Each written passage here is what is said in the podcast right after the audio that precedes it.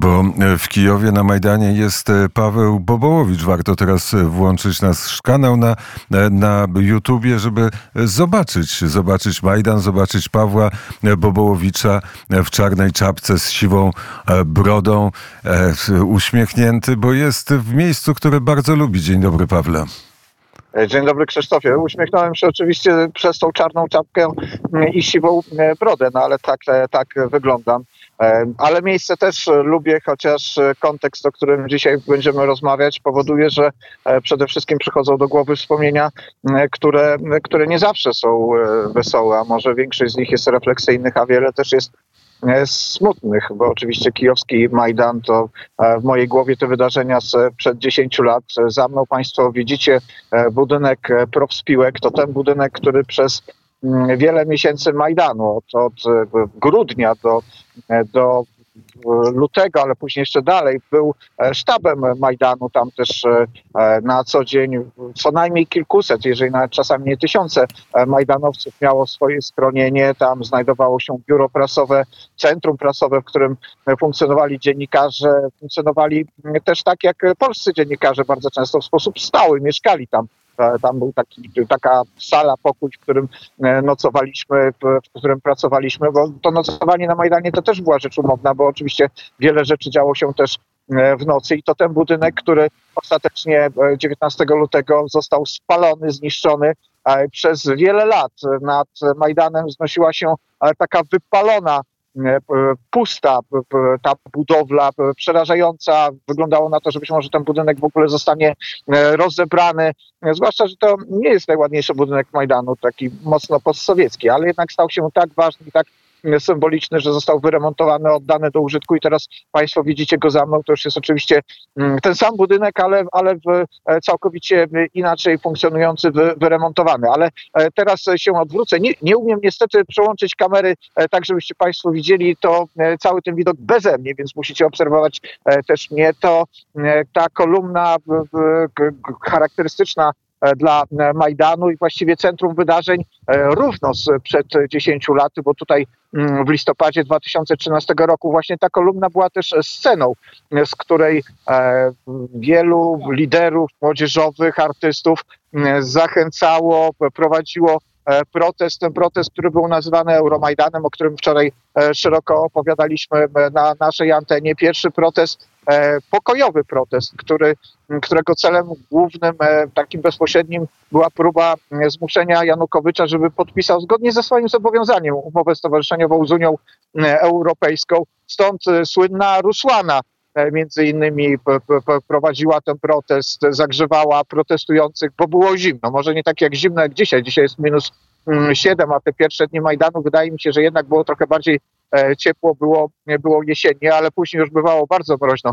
No, wrócę na chwilę do tego budynku Prospiłek. Tam na górze jest taki wyświetlacz, on jest też teraz wyremontowany, ale stary wyświetlacz i wyremontowany, ale nie działa. A kiedyś e, działał i pokazywał E, temperaturę. I pamiętam najniższą temperaturę, którą wskazywał w czasie Majdanu, to było minus 26 e, stopni. Tak tutaj wyglądały te warunki pogodowe. Ale w tamtych dniach listopada 2013 roku było ciepło, była ciepło, ale miła atmosfera, nie w tym rozumieniu gorąca, niespokojna. Tak było do, 30, do 29 listopada do nocy, kiedy Berkut rozbił Majdan i to też się odbywało, proszę Państwa, w tym miejscu pod tą e, kolumną. Tu po prostu została e, grupa protestujących w nocy, młodych ludzi, 18-19 lat, bo w takim wieku na na Ukrainie się studiuje. Berkut wziął ich w okrążenie i po prostu skatował tutaj. Dzięki E, dzięki e, części wojsk wewnętrznych, czyli tej takiej formacji, która miała charakter ochotniczy, udało się zrobić korytarz. Oczywiście te wojska wewnętrzne też brały udział w tej akcji pacyfikacyjnej, ale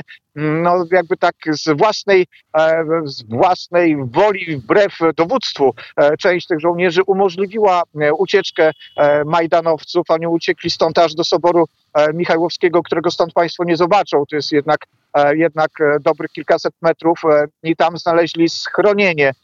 I tam nastąpiło to takie mistyczne przeobrażenie Majdanu, Euromajdanu mm, w, w, rewolucję, w rewolucję godności. Więc to jest miejsce oczywiście pod tym względem niezwykłe. Za mną widzicie Państwo takie metalowe konstrukcje, na nich Ukraiński Instytut Pamięci Narodowej zmienia ekspozycję. Teraz jest ekspozycja Historia Majdanu, taka w rysunkach. Czasami są to opisy tych miejsc i wydarzeń. W budynku Profspiłek znajduje się znajduje się Muzeum Majdanu, a wojna, ta pełnowymiarowa wojna, ta rosyjska inwazja przerwała budowę Wielkiego Muzeum Majdanu, które ma powstać na ulicy Instytuckiej, przy ulicy Instytuckiej, która jest za mną. Ten odcinek się nazywa teraz ulicą Bohaterów Niebia, Niebiańskiej Sotni. Wczoraj o tym opowiadałem, poświęcona, poświęcona nazwa tym, którzy tutaj z, zginęli w lutym 2014 14 roku. Przemieszczam się, bo chcę Państwu pokazać ten współczesny, też tragiczny wymiar historii Ukrainy. No oczywiście jesteśmy w sercu Kijowa, to jest takie też specyficzne serce Kijowa, bo Kijów ma wiele miejsc centralnych. Oczywiście w sposób taki naturalny Majdan kojarzymy jako takie miejsce centralne, ale każda dzielnica właściwie ma swoje miejsce, dlatego też o tej porze Majdan nie jest w pełni zabity ludźmi, to nie jest jakiś taki główny węzeł drogowy. Tutaj są te osoby, które przemieszczają się do metra, gdzieś tam sobie może raczej o tej porze nie spacerują, tylko właśnie idą załatwiać sprawy, ale wielu osób o tej porze tutaj akurat nie ma, chociaż ruch samochodowy jest. No, jakiś czas temu znalazł się napis charakterystyczny dla wielu miast i europejskich, ten symbol miłości do swojego kraju, miłości do swojego, do swojego, do swojej stolicy. Ale chciałem Państwa doprowadzić i doszliśmy do takiego miejsca, które jest tragicznym świadectwem tych wydarzeń, które mają miejsce od 22 lutego ubiegłego roku, od czasów rosyjskiej inwazji. Teraz Państwo za mną zobaczycie morze flag. To są takie malutkie flagi. Te flagi zajmują potężny obszar. Na każdej z nich jest napisane imię, pseudonim, czasami imię i nazwisko, nazwa brygady. To są świadectwa tych żołnierzy, którzy zginęli, którzy zostali zabici przez rosyjskiego najeźdźcę. Nie wiem, czy mi się uda Państwu to pokazać, bo wśród tych morza, tych fal niebiesko-żółtych, flag Ukrainy, wśród których znajdują się te flagi, które są określane bojowymi flagami ukraińskimi, też czerwono-czarne, ale może uda nam się, może uda mi się to Państwu pokazać. Jest też takie miejsce, w którym jest wiele flag, to dokładnie, dokładnie w tym miejscu, gdzie pokazuję, Państwo zobaczycie, to są flagi biało-czerwone. To są flagi polskich ochotników, poświęcone polskim ochotnikom, którzy zginęli walcząc na, przeciwko rosyjskiemu najeźdźcy na Ukrainie. Tam są pseudonimy tych żołnierzy, są też nazwiska, bo nasi rodacy walkę z, Ukra- z rosyjskim najeźdźcą na Ukrainie też podjęli i jest ich wielu. Znajdziecie Państwo tutaj też flagi amerykańskie, flagi właściwie chyba wszystkich krajów europejskich. Jest też takie duże serce, to serce ułożone z flag Azowa, tej, tej formacji, która walczyła, która broniła Mariupola i ci żołnierze zapłacili też olbrzymią cenę. Żołnierze Azowa dalej walczą i dalej tę cenę ponoszą. Nawet jest flaga japońska, flagi azerbejdżańskie, mnóstwo flag gruzińskich, bo Gruzini też wspierają, wspierają oczywiście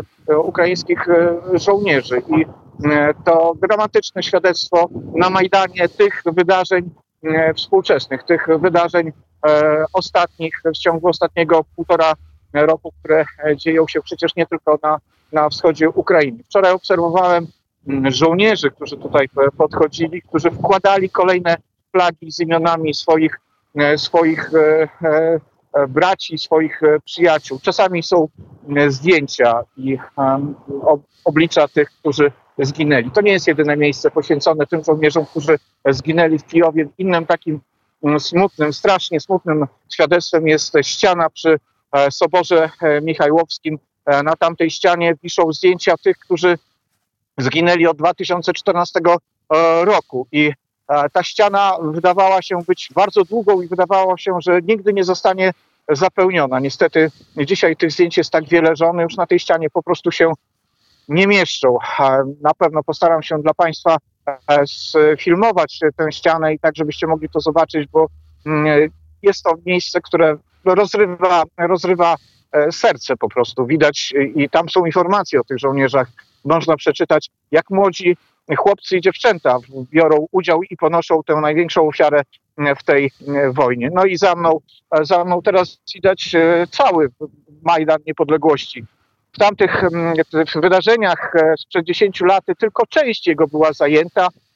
10 lat temu też funkcjonowała droga tak jak teraz, ale tak było do 1 grudnia. 1 grudnia, proszę Państwa, tą ulicą, którą teraz pokażę, trochę się kręcę. Mam nadzieję, że Państwo się nie zakręci w głowach od tego te postsowieckie budynki układają się w ulicę Chreszczatyk, główną arterię Kijowa. I tą ulicą 1 mm, grudnia 2013 roku przeszło milion osób. Te osoby, które zaprotestowały właśnie przeciwko e, e, e, skatowaniu grupy studentów, która chciała, chciała, by Ukraina podążała kierunkiem zachodnim. I tutaj szła ta wielka manifestacja. Na czele tej manifestacji przed Arsenii Jaceniu, Kolek Jagnybok, Witali Kliczko i Jarosław Kaczyński, bo on przyjechał wtedy wraz z grupą działaczy PiSu, przyjechał do Kijowa i tą ulicą e, milion osób e, przemaszerowało, właściwie cały Kijów, to całe centrum Kijowa sprawiało wrażenie, że jest takim jednym wielkim marszem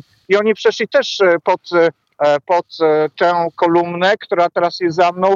Tutaj były pierwsze, pierwsze przemówienia, później część protestujących udała się na ulicę Bankową, to tam wyżej, gdzie jest siedziba e, prezydenta e, Ukrainy. Wtedy prezydentem był e, Wiktor Janukowycz. Wtedy negocjowali z nim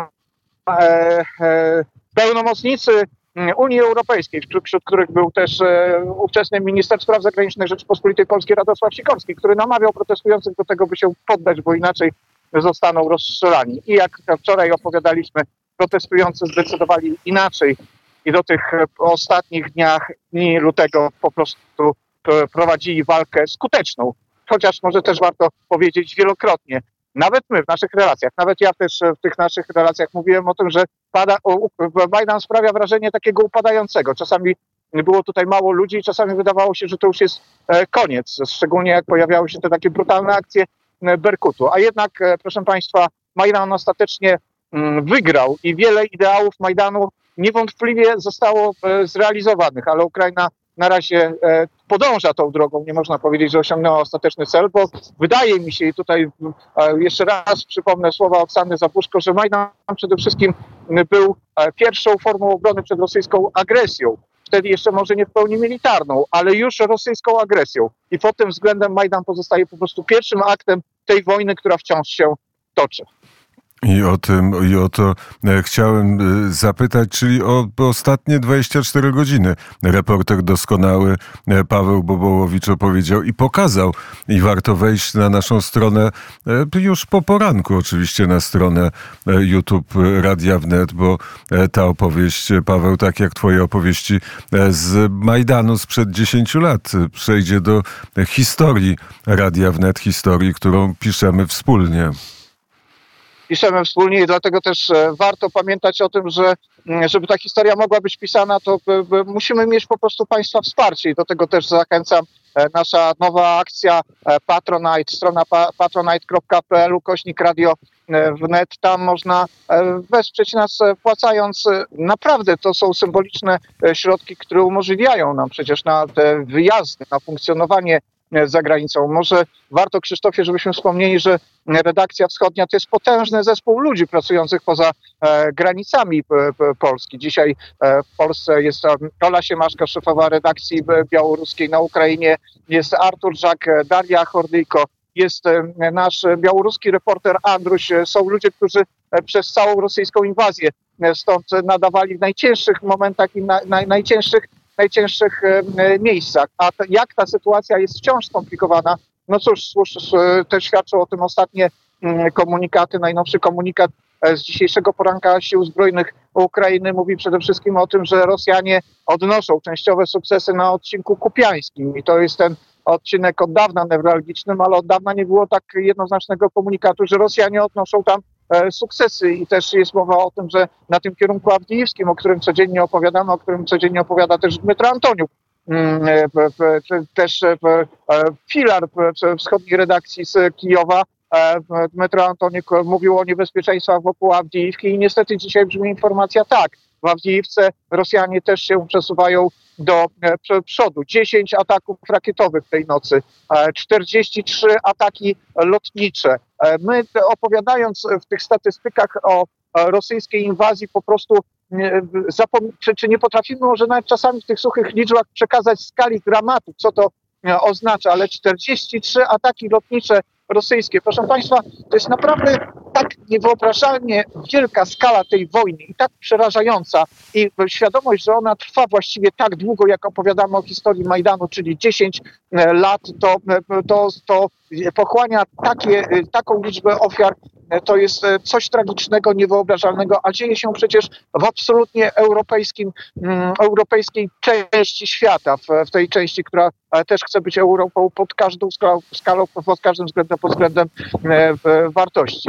W Kijowie e, upłynęła e, spokojnie. To kolejna noc, którą e, też obserwowałem w pewnym sensie z tego hotelu, który Państwo za mną widzicie, hotel Ukraina, który 10 lat temu pełnił funkcję hotelu też. Mieszkało tam wielu dziennikarzy, ale też w pewnym momencie szpitala polowego. Więcej o sytuacji na wschodzie Ukrainy będziemy oczywiście opowiadać, czy w ogóle na, na froncie ukraińskim opowiemy w raporcie z Kijowa po godzinie 9.30. Po godzinie 9.30 e, gościem e, też raportu z Kijowa e, będzie Piotr Ciarkowski. Piotr Ciarkowski to osoba, która były prezes Międzynarodowego Stowarzyszenia Przedsiębiorców Polskich na Ukrainie, mm, człowiek, który od lat prowadzi biznesy na Ukrainie, polski przedsiębiorca na Ukrainie i on opowie o swojej perspektywie tego, co dzieje się na granicy polsko-ukraińskiej, tej blokady, co ona oznacza dla polskich przedsiębiorców, co oznacza też e, dla polskiej obecności ekonomicznej e, na Ukrainie i co oznacza w tej sytuacji właśnie, o której Państwu teraz przed chwilą mówiłem,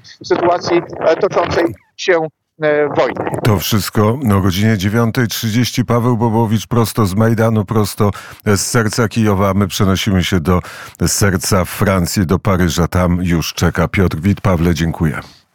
Dziękuję, do usłyszenia.